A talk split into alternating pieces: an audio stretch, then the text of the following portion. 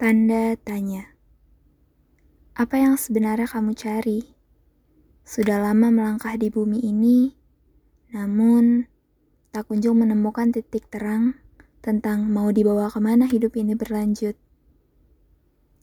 Iya, aku tahu hidup bukan hanya sekedar ambisi, tapi bukankah beberapa dari temanmu pergi untuk mendapatkan apa yang mereka inginkan? Aku tahu, hidup bukan hanya soal bahagia. Buktinya, ditinggal orang yang terkasih begitu menyakitkan.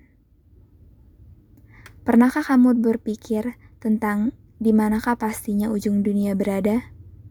Apa maksud dari kata bahagia? Dan apakah akhir dari sebuah tenggak waktu selamanya?